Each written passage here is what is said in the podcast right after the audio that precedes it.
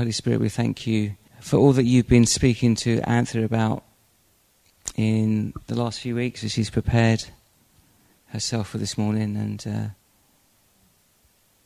just know how much that you want to communicate to us um, through what Anthea's going to share. And just want to pray, Holy Spirit, that you know, her words will be your words, and that you will take them. Uh, and you will do with them so much more than we could ever imagine, because uh, they're your words and they have the life of your Spirit. And they're here to encourage us and to help us grow, but also to challenge us to go deeper with you. Amen.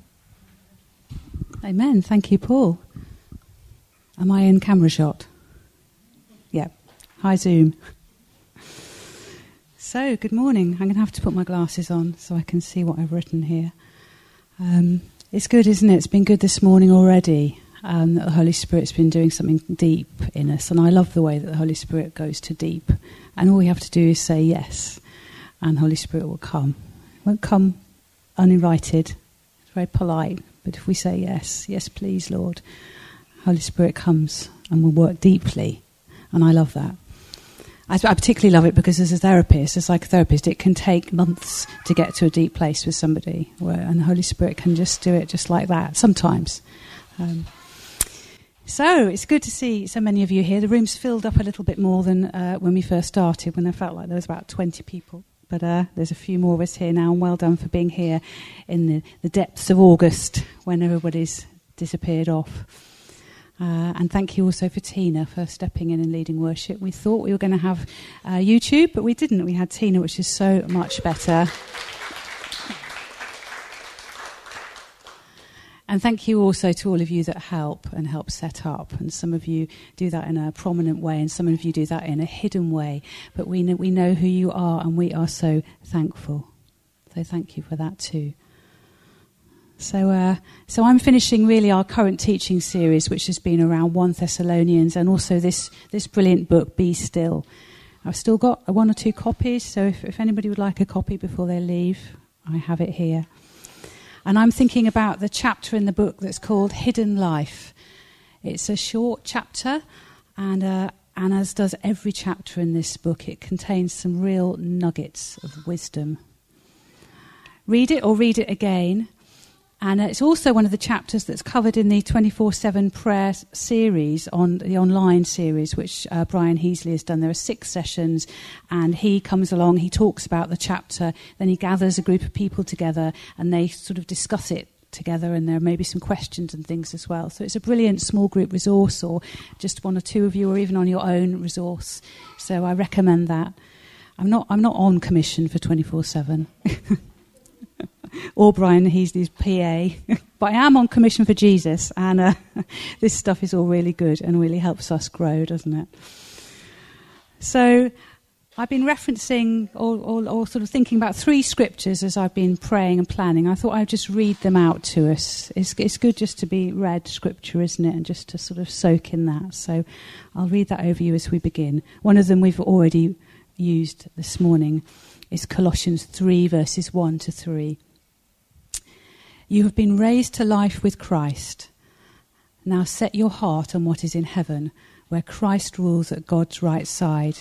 Think about what is up there and not what is here on earth. You died, which means that your life is hidden with Christ, who sits beside God.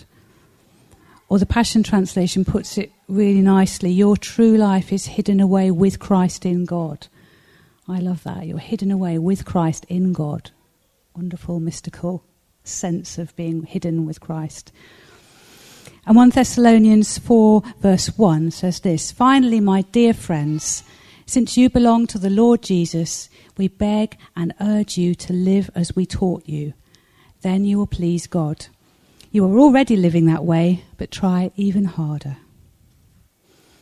And then First Timothy four verse ten says, "We have put our hope in the living God, who is the Saviour of everyone, but especially those who have faith, and that's why we work and struggle so hard." Or that, that phrase, "for this we toil and struggle," comes from there. So uh, we love you lot, Paul and I. We know that you know that, but it's important to say it, I think. And uh, we wanted to say, or I wanted to say this morning, well done. Just well done.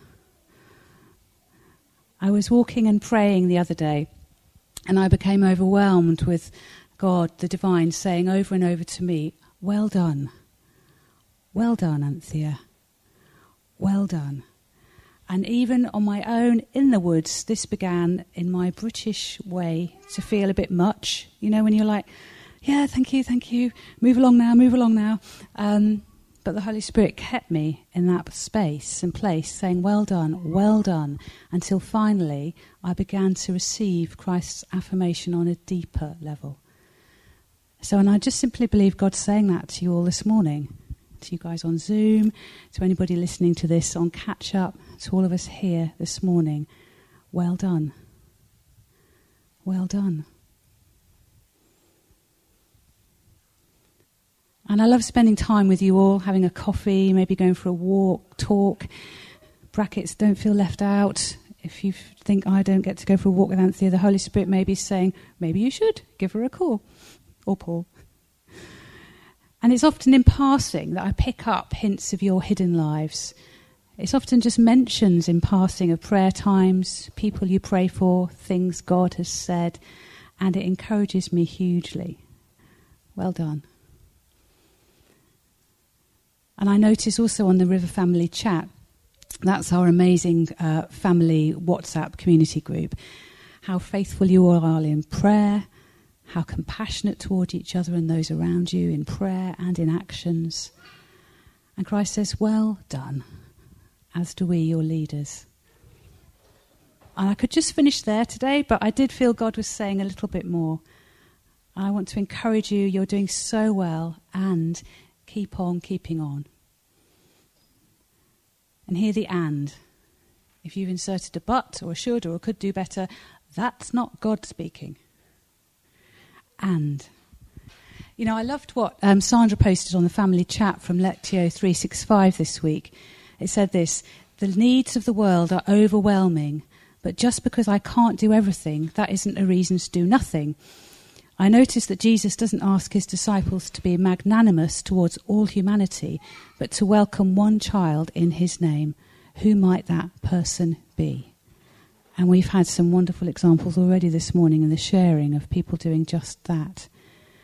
But what interested me uh, was that earlier on in that Lectio, it reflected on hidden life actions.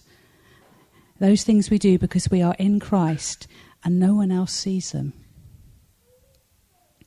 And in this book, Brian Heasley asks a good question. He says, how well do we cope with the concept of hiddenness? Hiddenness, that space and time we spend on our own with God. And sometimes it's things we do that people don't know it was us, but we do them anyway. Now, as you'll no doubt have spotted, this whole book is about the quiet time. It's about, as Brian Heasley talks about, finding your chair, your space where you sit with God each day. Spiritual disciplines, if you like, holy habits. And we keep mentioning them, don't we, Paul and I, again and again. When we pop up, we mention spiritual disciplines. And you might say, yeah, yeah, yeah, we know all this. We know this stuff. We do pray. We do take our time with God. We do read our Bibles, yada, yada, yada.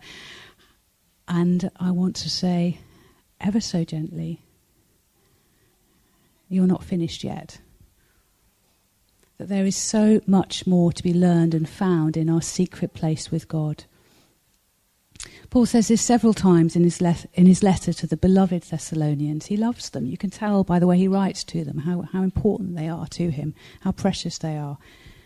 And he says this, finally, my dear friends, since you belong to the Lord, we beg and urge you to live as we taught you. Then you will please God. You are already living that way. Try even harder. He says but, but I say and. And try even harder. So my word to you this morning, my beloved Marlovians, you are already living that way, and try even harder. But we're restless creatures, aren't we? We know we need to spend time in the hidden place, but we also find it hard.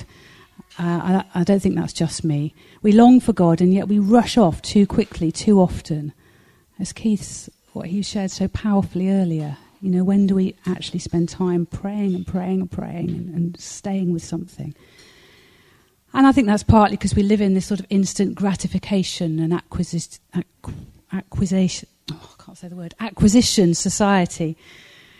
To pray, to be, to settle in the hidden place, it does take practice, discipline, consistency, and it's all about our ongoing journey and relationship.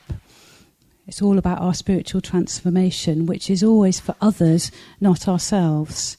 None of this is just for us. It's always for others. Robert Mulholland Junior, who's a, a great spiritual writer, has written extensively about spiritual transformation, and he says, wherever there is something in our life that is not conformed to the image of Christ, there is a place where we are incapable of being all God wants us to be with others. A place where our life with others is hindered and limited and restricted in its effectiveness and in its fullness. A place where our life will tend to become disruptive and even destructive to others. We can never be all God wants us to be with others as long as that point of unlikeness to the image of Christ exists within us. So this is why Christ wants to constantly transform us, so that we can be Christ to others in every part of who we are. And as Sandra's example said, one by one. But you see, it comes from the hidden place. I can only give out from what I've received. Psalm eighty-four, you can, I won't read it to you, but you can you can read of these sort of deep longings of the psalmist, longing for the Lord. So God is saying, well done, well done, and spend more time with me. I want to keep transforming you in that hidden soul space where you long for me.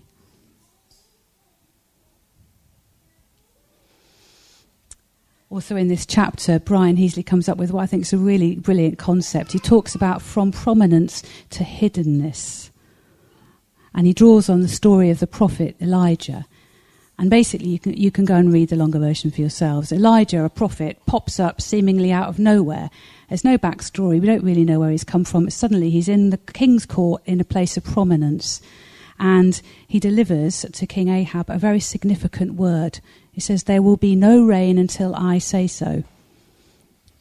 Which actually was pretty offensive to King Ahab, who worshipped Baal, who was supposed to be the god of rain. And it stops raining. And there is no rain. But immediately, God instructs Elijah to hide himself. And quickly, Elijah then moves from this place of prominence to a place of hiddenness. And then in this place of hiddenness, he experiences God's supernatural provision. You can read it all. It's, it's quite amazing. It's a solitary place, and it's where he has to be utterly helpless and totally reliant on God. And he waits for three years before God asks him to re- return and announce that it will rain. Three years? I bet that wasn't very easy. But as Brian says, Elijah went from speaking the word of God to learning to live the word of God. And would he have struggled with a desire to be recognised, to be acknowledged? Do we? Did he want to be, oh look, there goes that prophet, the one who said it wouldn't rain. It hasn't rained. Ooh, look at it. Do we want that? I don't know. I do. I want to be acknowledged. I, and, and the thing, places where we want to be acknowledged are usually the places of struggle that God wants to work, work with us on. Or, conversely, did he worry he wouldn't be able to return from a hidden place? Would he worry about that? Some of us perhaps have found it much harder to come out of lockdown, where we got quite hidden, and back into the world. So in spiritual transformation, in our hidden place, we learn about God and ourself. God ever desiring us to put aside ego and false self to become our true self. How's your ego? How's your ego, Paul? Well, I can only give examples from my own stuff. My ego's pretty active. So I'll give you my internal dialogue while I was preparing this talk.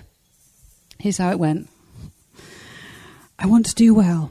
I want people to think I'm a good speaker and know that I do know what I'm talking about. But I do worry I might sound silly and vague. At worst, rubbish. At best, mediocre.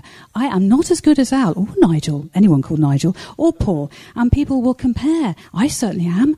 Will they think I'm not biblical enough, deep enough? Is it just a pep talk? Pep talk? Blah, blah, blah, blah. On it goes if I give space to it.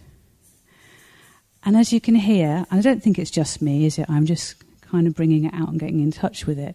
There are a lot of eyes in that internal monologue, which is ego. And it's not true self stuff, it's false self stuff. So these are the parts of me that I am with God working on in my hidden place. And I'll take them there, and I'll be honest, and I'll be there. It says in the book that hiddenness is predominantly an internal battle, and some of us find it easier than others. I think that's very true. As Greg Boyd puts it rather well, it's about praying into the gap, about that where we are now and where God knows we can be, and there's a bit of a gap. We're not major prophets like Elijah. Um, well, some of us are, are, are rather wonderful prophets like Al, but no, we're not all major prophets. And not all of us have public platforms of prominence, but I would say we do all have places of prominence. And where are your places of prominence? And are they resourced from your place of hiddenness? So if I've been leading or speaking on a Sunday, I normally have quite a quiet Monday about self-resourcing. And in the week leading up to speaking, I've normally spent quite a lot of time with God because I need to. And Jesus, in his life, had thirty years of hiddenness and three in view. We don't know what went on in those thirty years, but we know what went on in the three. And we do know that in those three years, we're clearly shown how he balanced his public and hidden life really well. Do we? I'm guessing we, yes and no. Time in the hidden place is essential and soul-changing. And I would say that most of us have no idea how spiritually hungry we really are, until you begin to spend more and more time there and you realise how hungry you are and how reluctant I sometimes feel to actually leave that place and go somewhere else once I've actually settled into it. And uh, believe you me, I will sit down with my cup of tea and then I'll jump up and then I'll sit down again, then I'll jump up and go and do something else, and it can take me half an hour to settle, and that might be the only half an hour I had that day. It's not easy, but we do work at it.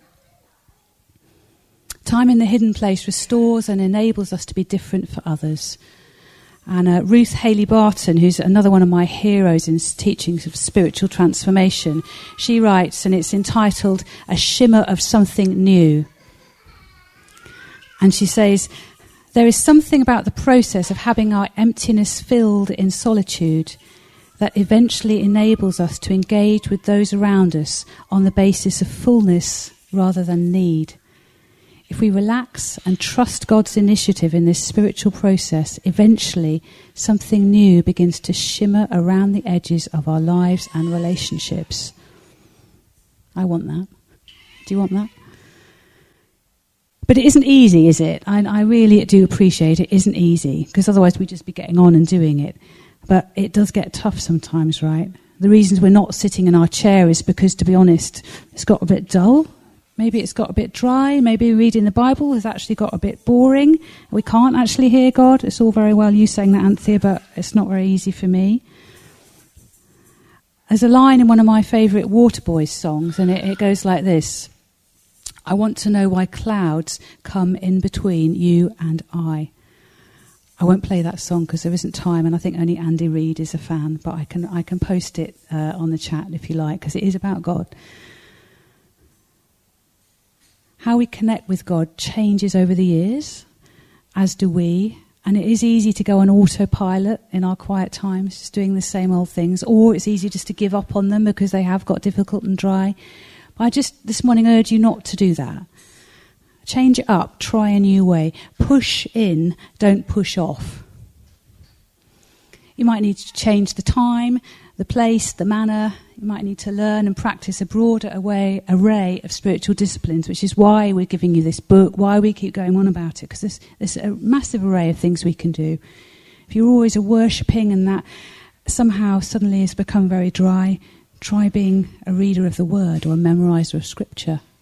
And if you're a reader of Scripture and suddenly it's like, oh, I can't do this at the moment, try walking and talking loudly to God in the field. I don't know.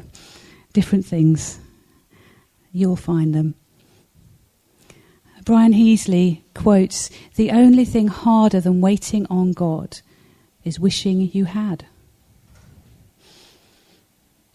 You see, dry seasons do pass, and I know that they do. And something we talked about or we prayed about in our prayer meeting earlier this week, uh, I think it was Paul Darius was saying, when it's dry, roots have to push down much, much further to find the water and the sustenance. So if you're finding yourself in a dry space, again, it's pushing in. Don't push off, push in. So to finish then, well done, well done. Keep on keeping on. Cultivate that hidden place you each have with God, the quiet times.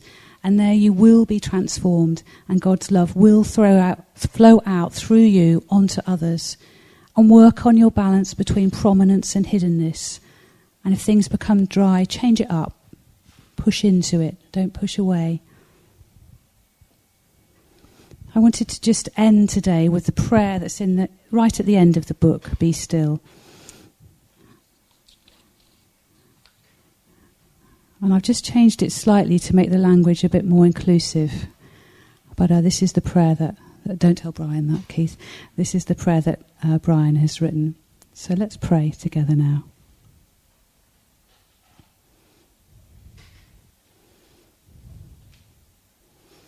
May your chair be blessed with the presence of the divine.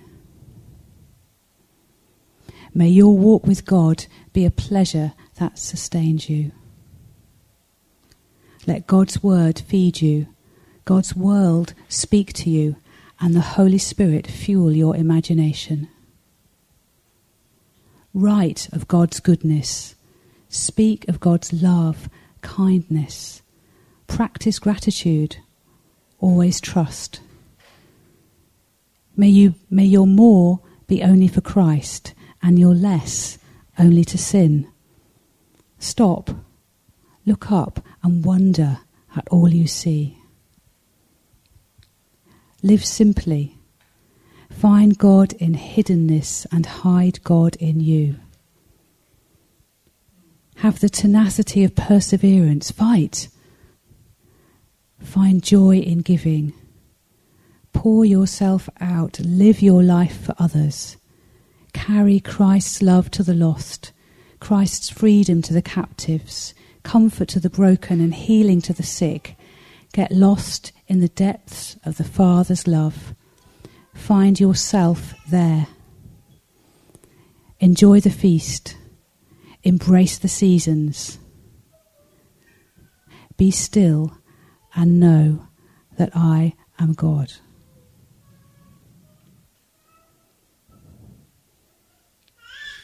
Amen. Thank you. Yeah, this is, um, well, it's called Hidden in Christ. This is my place of safety, a place for me to be where all pretense is laid aside and I can simply be. This is my place of wonder, where questions fill the air and go quietly unanswered. Because I know you're there. Because I know I'm hidden, the things that seemed so key are suddenly insignificant. They have no hold on me. Where only He can see me, and I feel His smile on me. Invisible in Jesus is where I long to be. This is my place of resting when everything's been done. I love to hear you whispering, I love you, child. Well done. This is my place of pressing on through every open door. From, from this place of deep contentment, I still press on for more.